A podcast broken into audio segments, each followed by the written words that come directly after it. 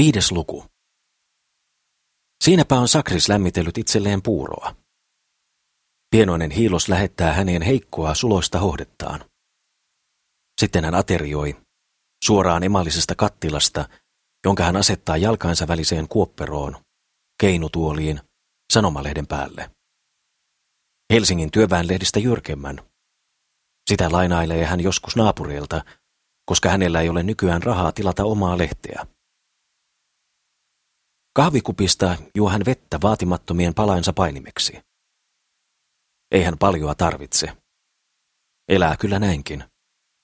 Jos hän saisi aina tällaistakin, jos eivät viimeiset ansiorahat, pienellä räätälöimisellä saadut, ihan loppuisi, niin. Kumpa kaikki ihmiset olisivat ruoka-asioissa yhtä tyytyväisiä kuin hän, ja muissakin, itsekkäissä asioissa – huolehtiessaan omasta mukavuudestaan.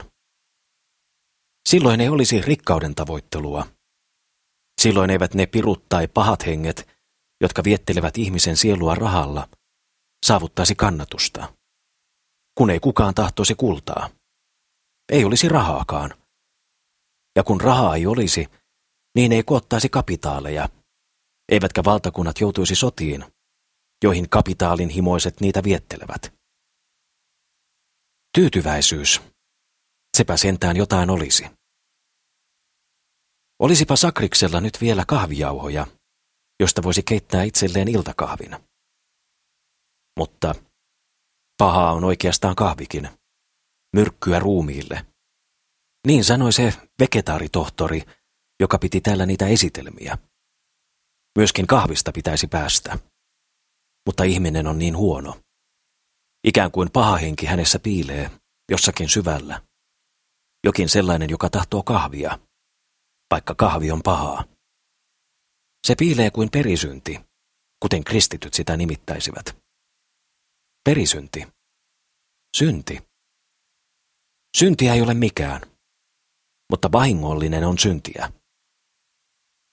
Sakriksen terveydelle on kahvi kyllä vahingollista. Ja kuitenkin miettii Sakris nyt, että hänen täytyisi huomenna kavuta ylempiin kerroksiin lainaamaan tuttaviltaan vähäisen kahvia. Uunin edessä alkaa raukaista. Vaatimaton ravintokin väsyttää kivulloista ja itseään melkein ruuattomuudella kiusannutta miestä. Onko viimeisten viikkojen paasto häntä auttanut?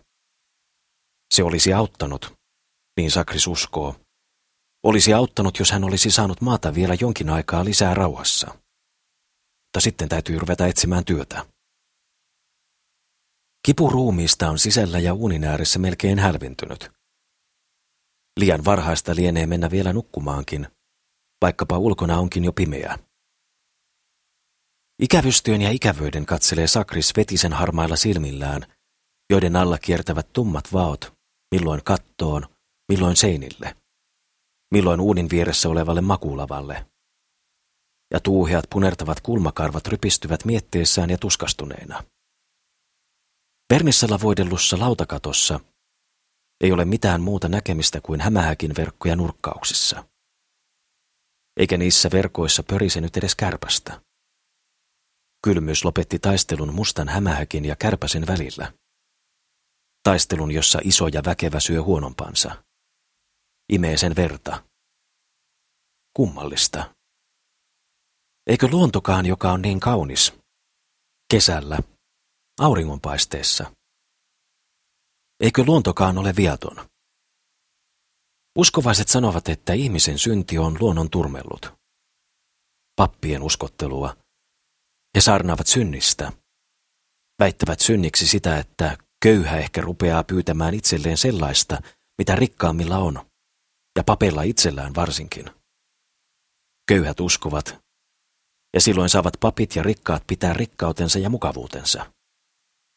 Papit tukevat kapitaalia, ja kapitaali tekee sotia. Risti kädessä kulkevat papit armeijan riveissä, yllyttämässä kansaa tappoon, riistämään toiselta kansalta rahaa oman kansansa rikkaiden kukkaroon. Se ei ole muka syntiä. Papitko ja lukemattomat heidänlaisensa ihmiset lienevät pilanneet luonnonkin, niin että hämähäkki imee kärpästä. Siitä pitäisi saada selvyys. Mitä hän Nietseske-kirja tästä sanoisi? Pitäisi lukea se kirja viimein kokonaan. Sen tekijän nimi on Sara Husta. Naiselliselta ja naurettavalta tuntuva nimi. Niin naurettavalta, ettei Sakris ole sitä maininnut tutuilleenkaan, vaikka onkin itse kirjaa heille kiittänyt ja kehottanut heitä sitä lukemaan. Sara Husta. Hmm. Mutta ainakaan kristillinen ei se teos ole. Sakris ei tunne minkäänlaista kristillisyyden tarvetta. Ei ole ollut kristitty siitä saakka, kun hän alkoi lukea noita räätälimestarinsa lehtiä, joista näki minkämoiseksi Kristuksen oppi on tehty. Mutta mistä puhuu Sarahusta, joka on varmasti mies, koskapa hän moittii naisia? Mies, vaikka paneekin puheensa naisen suuhun. Kai pilkallaan. Ivan allekin voi kätkiä kitkeriä ja ankaria totuuksia. Niin, mistä puhuu Sarahusta? Vakavista asioista, kaikenlaisesta. Hartaasti oli Sakris käynyt kiinni tähän isoon kirjaan, koska lehdissä oli kehuttu sen epäkristillisyyttä. Sakris osti sen ja leikkasi vaaleiden kansien suojaksi lisäkannet sanomalehdestä. Nyt ne kansipaperit ovat aivan kellastuneet ja kuluneetkin. Mutta ehkä päivät Sakriksen silmät ole enää yhtä terävät kuin nuorempana. Vai mistä se johtunee? Aina kun hän ottaa Nietseske-kirjan tutkijakseen ja etsii siitä totuuksia, on hänen melkoisen vaikeaa seurata noita syvämielisiä ajatuksia. Silmät vain tahtovat mennä umpeen. Mutta jotakin hän on siitä jo oppinutkin. Sakriksen mielestä se olisi ei ainoastaan luettava, vaan osattava ulkoa, kannesta kanteen, niin kuin katkismus, jota äiti pakotti hänet pienenä lukemaan. Lapsen aivoille vielä vaikeampaa kuin tämä kirja aikuiselle. Jos ei räätälimestarilla olisi ollut työväen lehtiä, niin tuskin olisi Sakris koskaan oppinut oikein lukemaan. Niin hän luulee. Tuolla on Sarahusta Nietseske-kirja, pienellä hyllyllä makulavan päässä, kalenterien, unikirjan ja hänen muiden kirjojensa joukossa. Sakris, hän rakastaa kirjoja, kuten työväki yleensä, ja halveksii talonpoikia, jotka eivät seuraa tällaisia vakavia asioita. Kuinkahan monella tilallisella siellä Hanaböölessä on muita kirjoja kuin hartauskirjat? Sellaisia pöhköjä ovat maajussit. Peltojaan vain ajattelevat ja suurista asioista pysyvät tietämättöminä ja takapajulla kuin pässit. Rupeaisiko hän tässä lukemaan nietseskeä vai soittamaan? Kirjahyllyllä on myöskin Sakriksen harmonikka. Sen helat houkuttelevat ja sen kureiden nurkat on kaunistetut punaisella sahviaanilla – suuri kaksirivinen harmonikka. Rupeaisi soittelemaan, vetäytyisi sänkyyn, peitoksi sovitetun säkin ja päällystakin alle, jossa pakotus seljästä ja sääristä asettuu. Siinä kylillään vetelisi alakuloisia tunnelmia ja miettisi itsekseen. Vai ajelisiko illankuluksi partansa? Se on jälleen kovin törkeällä sängellä. Ja kampaisi hiukan tukkaansa jo valmiiksi huomiselle työnhakumatkalle, niin että hän näyttäisi siistiltä. Näyttäisi komealta. Kukkelman rupeakin ajamaan partaansa. Huolellisesti ja tarkoin hän sen tekee. Siisti tuleekin. Ylähuuli ja leuka ihan puhtaaksi. Siinä menee aikaa, vettä kuumentaessa, veistä teroittaessa, leukaa sutiessa. Sitten hän kampailee tukkansakin – hartioille asti ulottuvan tukkansa, tuon pienen kuvastimen edessä, joka riippuu Roomeon ja Julian kuvan alla. Ihastuneesti katselee hän itseään ja ajattelee siinä. Olisipa tässä toverina nainen, hilsu tai vaikkapa vaimo. Mutta naiset nyt ovat kaikki sellaisia. Sen hän on kokenut. Kun hän löytäisi yhden ainoankin oikean naisen, kunnollisen ja siistin ja nuoren. Kesken kampaamistaan katselee Sakris tauluaan. siniseen leninkiin puettua Juliaa ja punaiseen samettiin puettua Roomeota. Julia kuultaa suloisena lampupaperin varjosta. Sellainen nainen, jos Sakriksella olisi. Nuori ja hento, petreä, vieno kuin ruusun kukka, viaton ja koskematon. Muista hän on saanut tarpeekseen. On hänellä naisia ollut. Kukaan ei arvaa, kuinka paljon hänellä oikeastaan niitä onkaan ollut. Semmoinen hän on. Peitikka. Häneen rakastuvat aivan kaikki naiset, jos hän tahtoo. Tahto. Sitä vaatii ihmiseltä Sara Hustankin kirja. Yli tavallisen ihmisen tahdon kulkevaa tahtoa. Jotkut nauravat harmissaan, kun hän puhuu entisistä rakkausseikkailuistaan. He eivät tiedä, mikä sakris sellaisissa saattaa olla. Voimakas hän on, hirmuinen ja suloinen. Suloinen, sillä hän antaa toiselle sydämensä ja antaa kaikki, jokaisen penninsä. Asia on hänelle syvä ja vakava. Siksi hän lumoaa. Naiset ovat rakastuneet häneen. Eräät karanneet hänen kimppuunsa kuin pedot.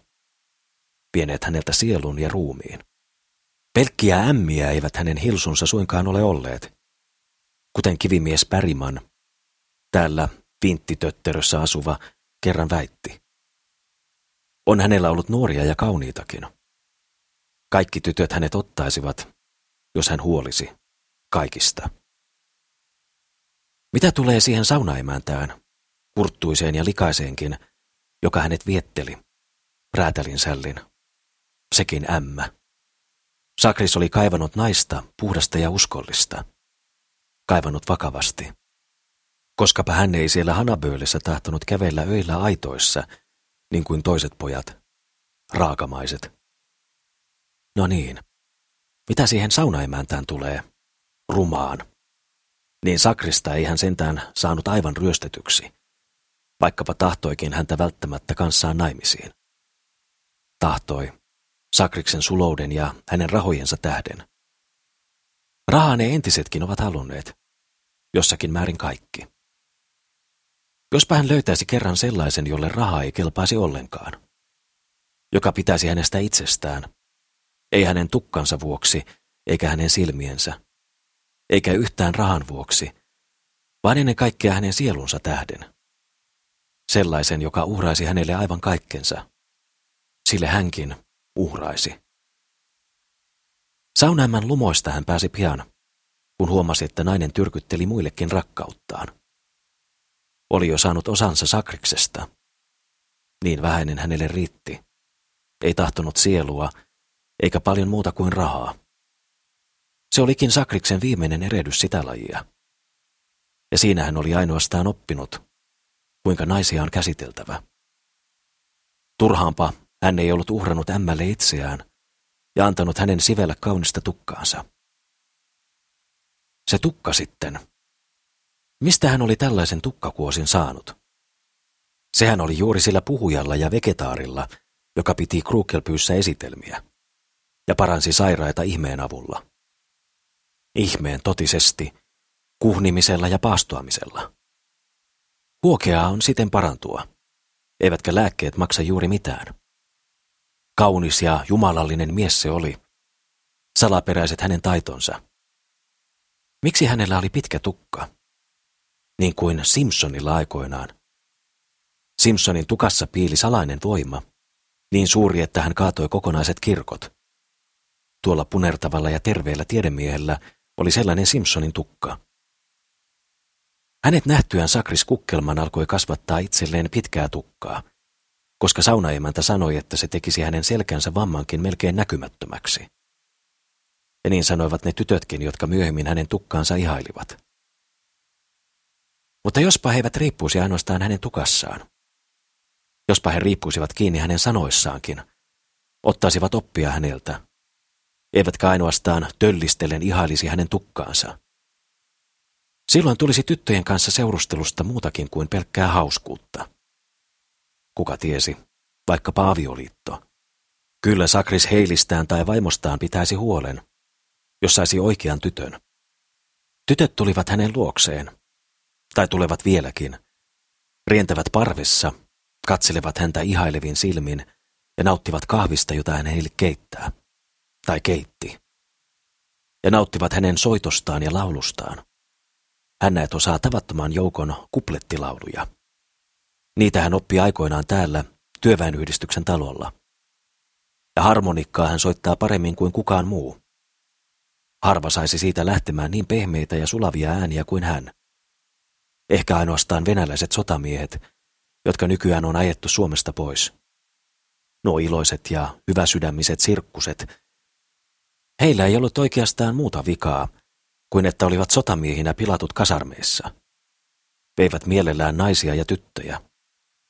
Sakrikselta eivät vieneet enää, sitten kun parhaimmat tytöt tutustuvat häneen.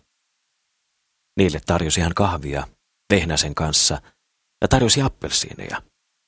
Siihen aikaan sai vielä ostaa appelsiineja.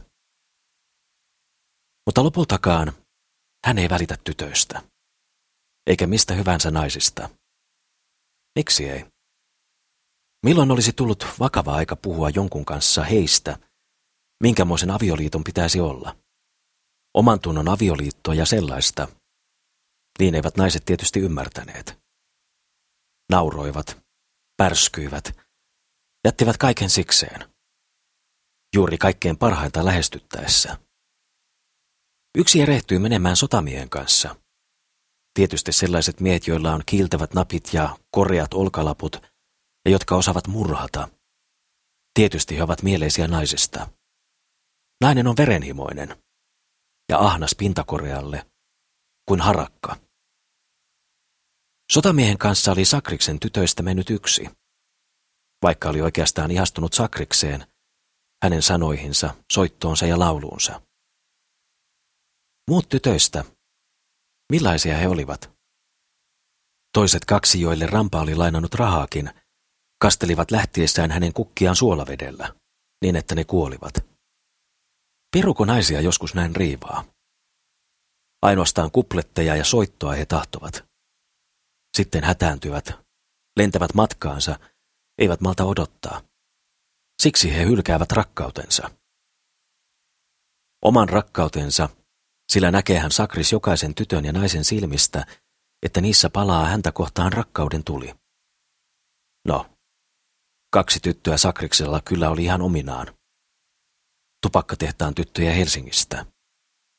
Mutta toiseen heistä Sakris lopulta kyllästyi. Se tuli tuhlaavaiseksi. Ja toinen oli oikein ruma niin ettei Rampa voinut käydä hänen kanssaan kahviloissakaan. Ja sekin puhuu rakkautensa ohella vielä rahoista. Joten Sakris jätti hänetkin. Todella uhrautuvaisia hän tahtoo, ei ahneita, ja tahtoo valita samalla kauniin ja nuoren. Hän on naisten hurmaaja. Onpa hänellä ollut muutaman rautatieläisen vaimokin täällä Krukelpyyssä. Mies oli jättänyt naisraukan lähtenyt töihin jonnekin kauas, josta ei ilmoittanut vaimolleen mitään, eikä lähettänyt rahaa hänelle ja lapsilleen. Vaimo joutui suureen puutteeseen. Ja lopulta hän keksi, missä on sydän ja mistä lähtee apu. Sakrikselta. Sakris antoi kohta hänelle kukkaronsa tyhjäksi. Se nainen vasta oli kaunis. Ja sille oli Sakris näyttänyt, mikä mies hän, mitä varten hänellä on pitkä tukkansa. Simpsonin salaperäinen tukka kuinka heillä oli ollut hauskaa. Mutta sitten tuli mies takaisin kotiin, eikä tuo raaka vaimonsa hylkää ja hävennyt uhkailla sakrista. Oli kuullut asiasta. Krukkelby oli alkanut siitä juoruta. Niin, kyllä oli saanut vihiä ehkäpä vaimon omankin varomattomuuden tähden.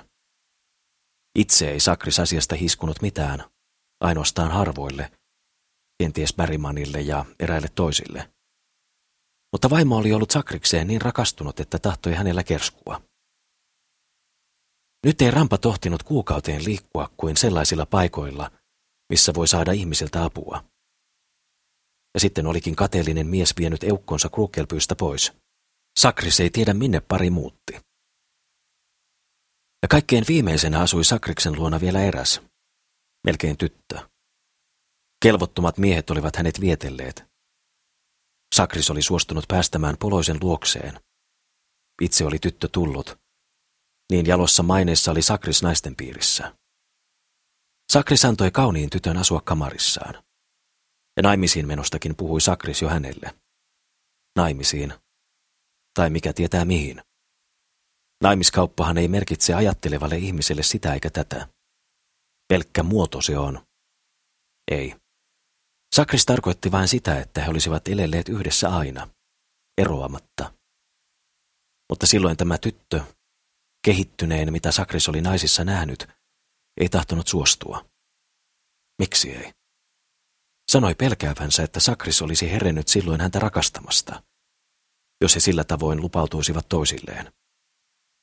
Ja sitten lähti tyttö pois Sakriksen luota. Lähti kaipuusta itkien. Ei tahtonut enää palata. Halusi sillä tavalla säilyttää rakkautensa muiston kauniina. Onnellinen muistoissaan oli tuo onneton tyttö. Muutti rakkautensa tallettaakseen toiseen kaupunkiin. Omituisia ovat naiset. Tämä oli Sakriksen ihmeellisin rakkaus. Eikä Sakriksella sitten muita naisia ole ollutkaan. Mutta niiden joukossa oli ainoastaan yksi varsin vanha. Kuudes luku. Nyt on takkuiset suortuvat selvitetty ja puhdistettu. Ne laskeutuvat vaaleina aaltoina Sakriksen hartioille. Hän liikuskelee kamarissaan, kävelee, horjahtelee, löytää tasapainonsa. Hypistelee jotakin kosteudesta ruostunutta rautanaulaa, jonka huomaa seinässä. Kuuntelee ääniä, naisten riitelyä. Ovet paukahtelevat jossakin huvilan toisessa päässä. Ja tuo yksi pienokainen itkee alituiseen. Menisikö hän kivimies Pärimanin tai peltiseppä Savolaisen murjuun? Aivoissa tuntuu yhä vaativan ajattelemaan ja puhumaan. Ikävä on näin, ilman naista. Ja puhua pitäisi maailman tapahtumista. Nyt kun hän on ollut yksinään sisällä viikkokausia, ainoastaan viimeisinä päivinä liikuskellut. Sakris on väsynyt tämän päivän kävelystä ja kontimisesta. Ei jaksaisi kavuta enää jyrkkiä sisäportaita. Niissä kompastuukin helposti pimeässä. Ja huomenna täytyy lähteä hyvissä ajoin etsimään itselleen työtä. Keinutuoliinsa hän jälleen kapuaa, käsillään itseään ylös auttaen.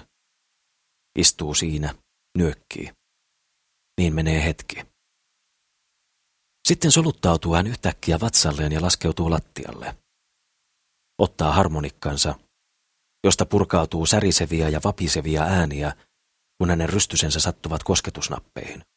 Harmonikka sylissä kiipeää sakris sitten sänkyynsä eli makulavalleen, tarttuen kynsillään kiinni lavan seinänpuoliseen reunaan ja nostaen ylös ensin toisen jalkateränsä ja sitten toisen. Arat ovat sääret, kovin jäykät.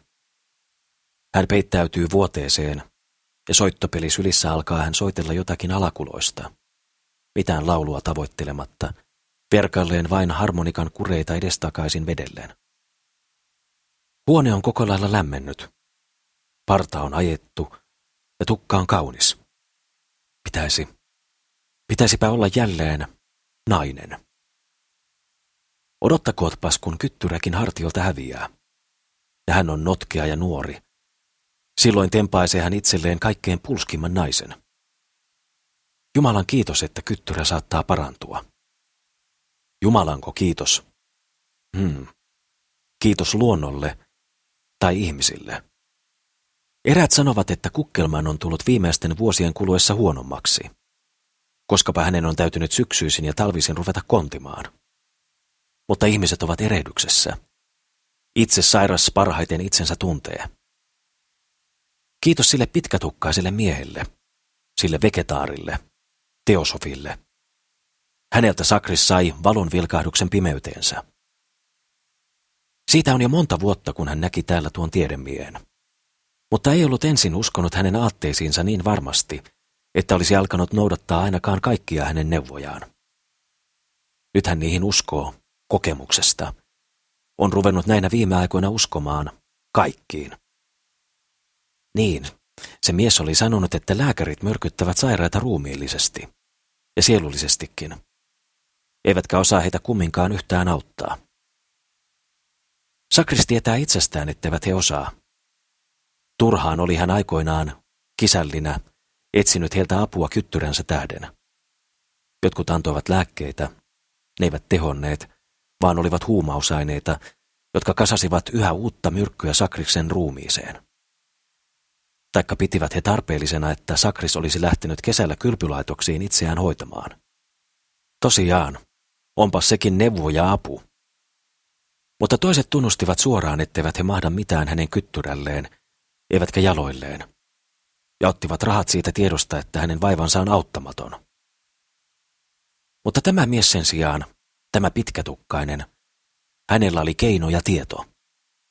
Kuinka hän varoitti, neuvoi jokaista ihmiseksi luotua olentoa karttamaan lihaa, sanattomien, neljällä jalalla juoksevien taikka kahdella siivellä lentävien veljiemme veristä lihaa, ja kielsi käyttämästä väkijuomia ja tupakkaa.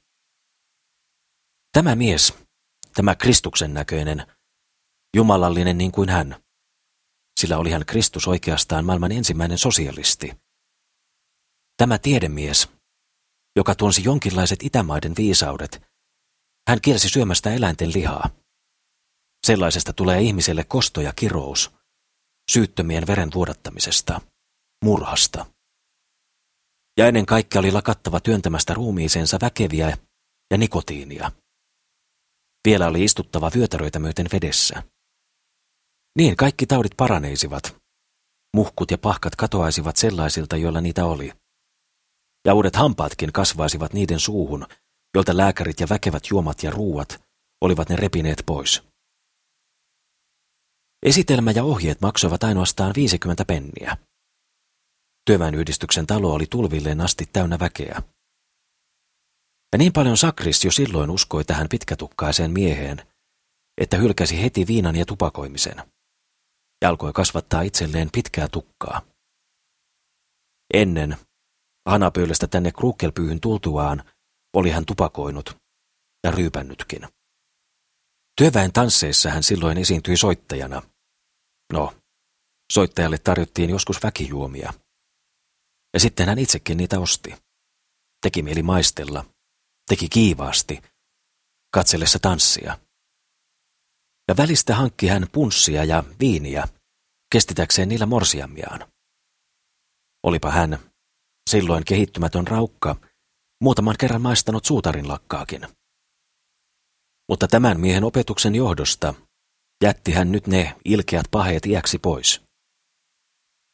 Oltuaan pari vuotta tupakoimatta ja viinoja maistamatta, ja tuntiessaan siten tulleensa terveemmäksi, hylkäsi hän lopulta lihankin. Sitten söi hän paitsi voileipää ja maitoa kernaimin riisipuuroa ja rusinasoppaa. Ja milloin teki mieli jotain vaihtelevaa, osti omenoita ja namusia. Silloin olivat ne hyvät ajat, sodan alkuvuosina. Palkat nousivat niin, että tuntui ja tavaraa oli ostaa. Puljonki oli hänestä kuitenkin parhainta, mutta lihaa sen liemessä en kärsinyt nähdä. Se kasvisruokien käytäntöön ottaminen auttoi häntä yhäti. Ja kahta kiivaammin uskoi hän tuohon mieheen.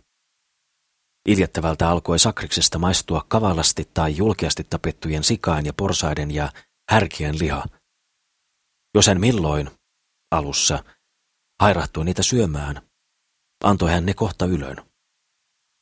Kala ja puljonki ja rusinasoppa ja riisipuuro, siinä oikeat ruuat. Silakoita täytyy vielä välistä syödä. Ihminen ei näet voi yhtäkkiä tottua niin suuriin muutoksiin, sillä hänen puhdistumiseensa menee yhtä monta ajasta aikaa, kuin hän on itseään turmellutkin. Mutta kun ne vuodet kestää, syntyy ihminen uudestaan – nuorena, terveenä, entistäkin kauniimpana. Ensin vammat tällaisesta parantumisesta suorastaan pahentuvat. Senkö tähden lienevätkin Sakriksen jalat ja kyttyrä viime vuosina tuntuneet kipeämmiltä kuin ennen muinoin. Mutta jos hän jaksaa pysyä uskollisena, saa hän ihanan palkinnon. Se horjumaton tieto on hänessä yhäti vahvistunut. Sitä ei voi kaataa mikään. Se istuu nyt väkevänä hänen veressään – hän on siitä ylpeä kuin ainakin ylemmyydestään. Puhukoon Päriman mitä tahtoo. Saastaisten aineiden välttämisellä Sakriks uskoo tulevansa terveeksi. Ja paastolla. Tämän paaston, tai melkeinpä syömättömyyden, keksi Kukkelman itse. Hän ajoi teosofin ja kuhnetohtorin opin hiukan pitemmälle. Jo aikaisemmin oli hän vähentänyt ruokiensa määrää ja laatua kasviksien syömisessä. Kaupoista kun hävisivät riisiryynit, rusinat ja kaikki. Hävisivät kulassien ja rikkaiden maalaisrusthollarien varastoihin. Nyt tuskin näkee enää edes omenoita. Ja missä näkee, ovat ne kunnottoman kalliita. Perunat ja porkkanat ovat nykyään ainoaa oikeaa ruokaa. Ruokiaan vähentämään Ramman siis täytyi tottua. Ja niin kuin sanottu, koska hän ei tässä syksyllä eräällä viikolla saanut mistään työtä, ja koska hänen päässään oli virinnyt ajatus, että paraneminen kävisi kenties nopeammin, jos koettaisi olla melkeinpä syömättä, niin rupesi hän vartavasten sillä tavoin paastoamaan. Loikumaan päivät päästänsä vuoteessa ja nauttimaan pelkkää perunapuuroa. Rahaa oli hänellä toki vuokraan ja puuroaineihin, ja vähän kahviinkin. Tällainen parantelu tuntui hyvältä. Kyttyränsä katoamista ja jalkojensa nopeaa oikeenemista hän odotti. Ja oli iloinenkin tuloksesta. Sillä kun hän katsoi illoin mustana kiiluvaan ikkunaan, josta hän näki itsensä kokonaan, luuli hän kyttyränsä pienentyneen.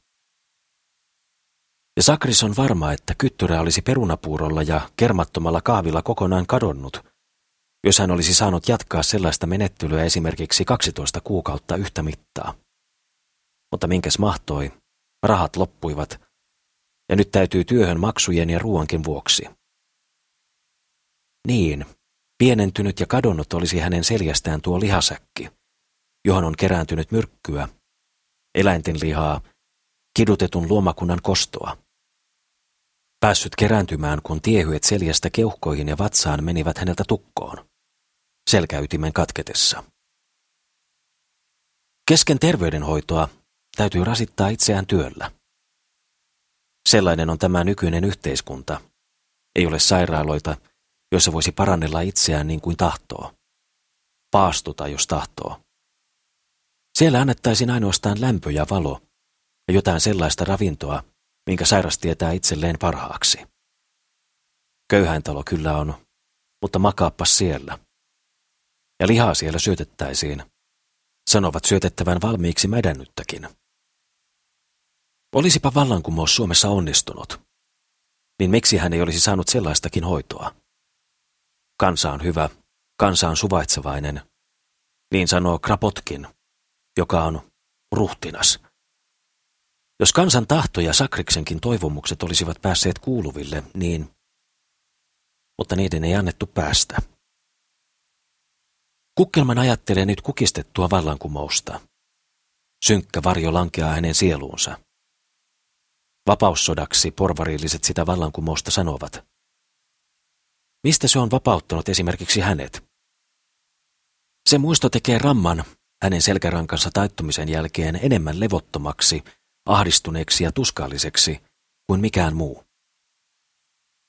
Työväellä oli ohjelmana, että sotienkin piti maailmasta loppua mutta nyt ovat yhä vallalla porvarilliset, joiden elämän katsomus tahtoo sotaa, voittoja. Siksi tuntuu niin kuin säteilevä aurinko olisi Sakrikselta laskenut. Eikä lupaisi maailmaan enää koskaan nousta.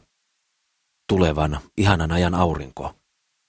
Oikeuden, järjen ja hyvyyden aurinko, kunnon rahvaan, rauhallisten halujen pohjalle perustettu yhteiskunta. Nykyinen aika on kuin syksyinen päivä, sumuinen ja raskas. Lyhyt päivä, joka ei silti tahdo milloinkaan loppua, vaan rauttaa tuokioksi silmiään, ilottomana, yksitoikkoisena. Se tuokio on kovin pitkä. Mitään ei tapahdu, ei mitään uutta, riemullista, ei vapahdusta. Eikö niiden ihmisten yhteiskuntaa, jotka tekevät maailmassa töitä toisten palkollisina ja toisten hyväksi, Eikö pelkän päiväansionsa varassa elävien tehtaalaisten ja mäkitupalaisten ja muiden sellaisten valtiota koskaan synny? Sen pitäisi syntyä. Pitäisi, sillä silloin voittaisi maailmassa kelpo ihmisten tahto ja katoaisi vääryys ja kulasaaminen ja rahojen palveleminen, tuo kristillisten valtakuntien epäjumaluus minkä hedelmänä viimeinen maailmansota kasvoi. Se sota, melkein pelkästään porvarien tahtoma, oppineiden ja sivistyneiden järjestämä vääryys.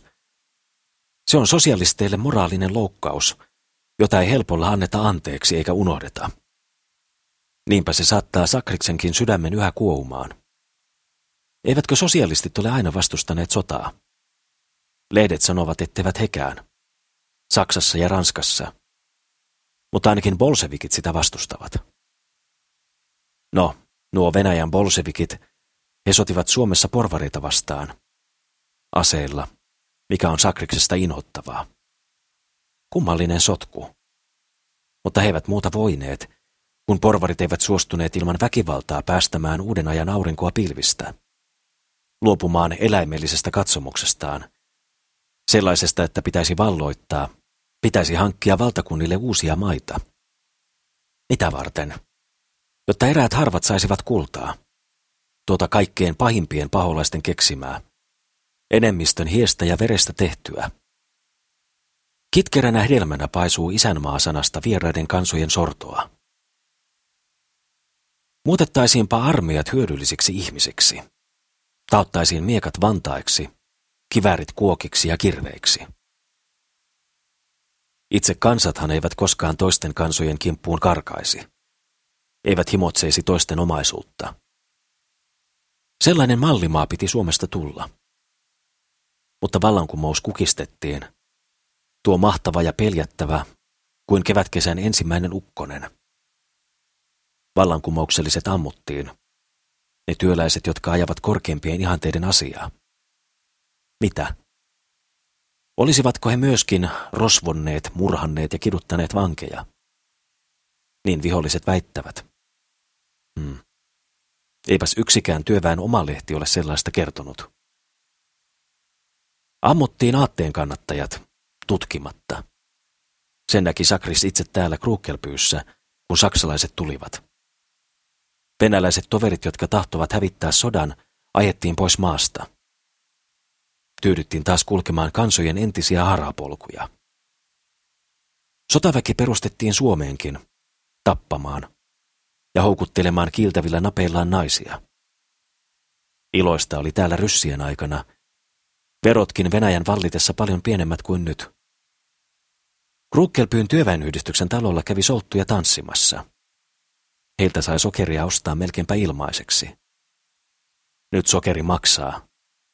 Eikä ole iloa enää. Silloin oli iloa ja leikkiä ja hulinaa. Oikein tuli halu pelurillekin soittaa. Ja vuoroin hän soitti sotamiesten kanssa, jotka osasivat hanurin vetelyn, miltepä yhtä hyvin kuin hän. Vapaussota vei viimeisetkin sokerit ja riisiryynit. Ja kaikki. Appelsiineja näki Sakris viimeksi eräällä tilallisella hanaböölessä, ison vadillisen pöydällä, niin kuin perunoita. Noille tilallisille, manttaaliporhoille, kantaa sekatyöläinen kukkelman pahimmin kaunaa. Tehtaiden työväki ja muut sellaiset, joilla ei ole omaa maata, mistä saada elatuksensa, joutuivat puutteeseen maailmansodan pitkittyessä.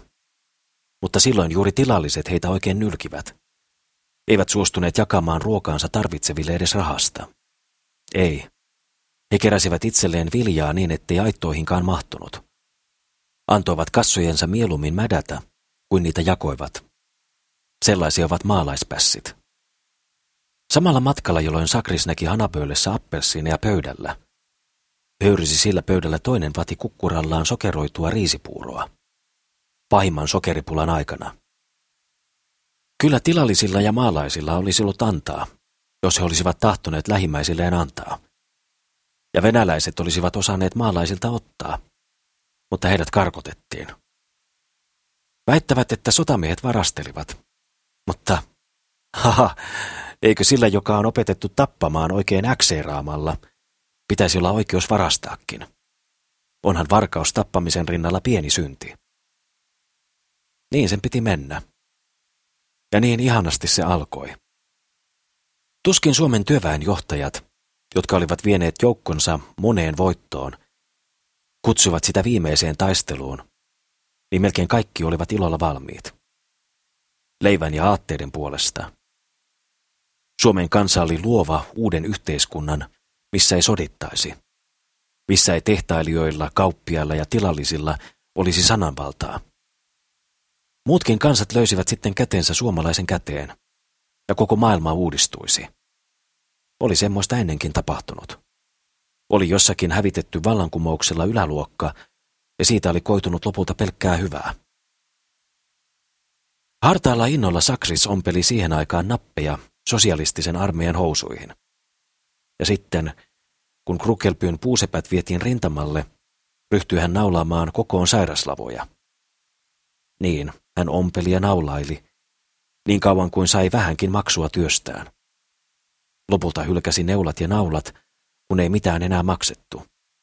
Tekeytyi sairaaksi ja olikin nälästä heikko. Uskoi kuitenkin uuteen aikaan, kuten muutkin työväestä. Uskoi ja kesti kuin hekin. Kun porvarit pienensivät sokeriannosta, niin jo akat jonossa kirkuivat. Mutta nyt, kansan oman hallituksen hoitaessa sapuska-asioita, jonotettiin vaitia kärsivällisesti, vaikka ei saatu leipääkään edes sen vertaa kuin ennen. Kansa osasi uhrautua. Se on hyvän tahtoista ja siivoa. Uhrautua omien sotilaittensa puolesta.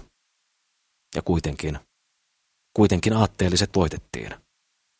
Hienompi luokka oli taitavampi näissä asioissa, joita ihmisen ei pitäisi koskaan oppiakaan, nimittäin sota-asioita ja saksmannit tulivat krukkelpyyhyn.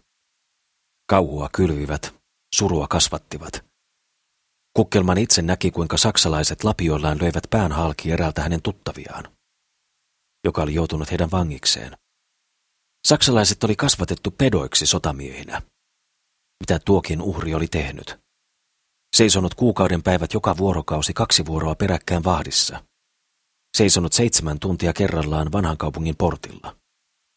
Suojeluskunta, joukko nuoria poikiakin, kuljetti hänet saksalaisten tapettavaksi. Samoin surmattiin kymmeniä Krukelpyin työläisiä, jotka eivät olleet tehneet pahaa, olivat ainoastaan hankkineet ympäryspitäjistä muonaa, ahnaalta tilallisilta, lehmiä ja sianporsaita, joita itse porvaritkin täällä söivät. Tuomion paikka oli työväentalon vieressä, jossa Sakris oli veistellyt sairaslavoja. Hän, Rampa, könttyröi ulos työväentalolta ja hiipi kiireesti kotiinsa. Mutta raskaammin jaloin, kuin jos hänellä olisi ollut kannettavana kahta vertaa suurempi kyttyrä. Ja hän vapisi kauhusta, huokaili lavallaan nääntyäkseen. Ei nukkunut moneen vuorokauteen. Ei edes koettanut hakea itselleen syömistä. Kuularuiskut ratisivat yhtä mittaa. Tulipatsaat näkyvät Sörnääsistä.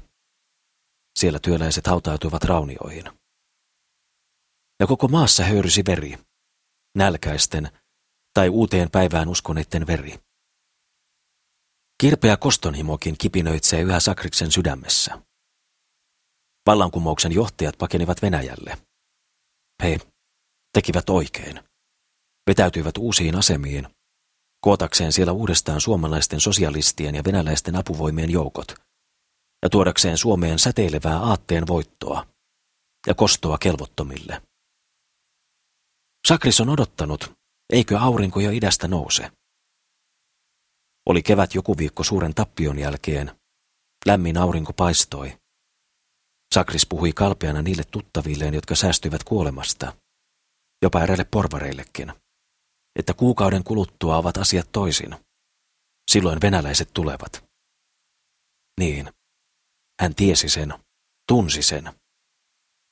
Mutta niitä ei tullut eikä ole vieläkään Venäjältä tullut mitään. Joka toinen kuukausi, joka kolmas, neljäs, ja aina puolen vuoden päästä on Sakris sitten jutellut tuttavilleen ja vakuuttanut, että nyt ne tulevat. Mutta niitä ei ole sittenkään tullut. Ei ole koittanut se onnen aika, joka hävittäisi maailmansodan luoman katkeruuden. Ainoastaan porvarillinen maailma on riemuunut, juhlinut, viettänyt voittojuhlan toisensa jälkeen. Kymmeniä, satoja juhlia, yhtä mittaa. Juhlia valkein lipuin, joissa on sininen risti. Hurrannut ja juonut myrkyllistä viiniä. Ja itse tuhlaten juhlissa, antanut vankiensa kuolla kurissa vankiloissa. Sakriksen velikin kuului kuolleen vankilasta päästyään. Itse ei Sakris ollut tavannut veliään sen jälkeen, kun he erosivat toisistaan Hanaböölössä. Velin vaimohan ei rammasta välittänyt, eikä velikään. Mitäpä siis myöskään Sakris. Joskus vain Sakris uteliasti ajatteli, että hänellä oli jossakin veli. Kotkaan muuttanut. Eräs kotkalainen kertoi nyt hänen kuolleen. Se kotkalainen oli itsekin muuttunut vankilassa niin, ettei Sakris häntä ensin enää tuntenut. Hänen ihonsakin oli nälästä kuin mitäkin valkeaa suomusta. Veli oli kuollut, kun sai ihmisten ilmoille päästyään hyppysellisen oikeaa ruokaa. Nyt, sankaripatsaita toisensa jälkeen, häpeällisen velisvainon kunniaksi. Mutta Sakris odottaa vielä. On odottanut jaksoittain pari vuotta. Niin, niin. Sakriksen on aprikoitava.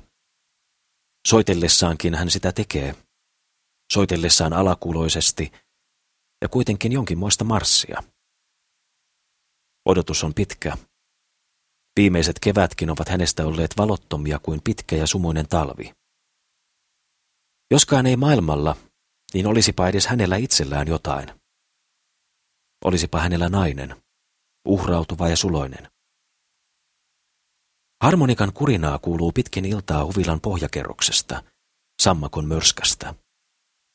Ulkona on pimeää, on alkanut sataa. Kauan kestänyt sumu on tihentynyt, muuttunut vedeksi. Vesikuorut soittavat yksitoikkoisesti. Sakris kellottaa makulavalla syrjällään, jalat puolittain koukussa allaan.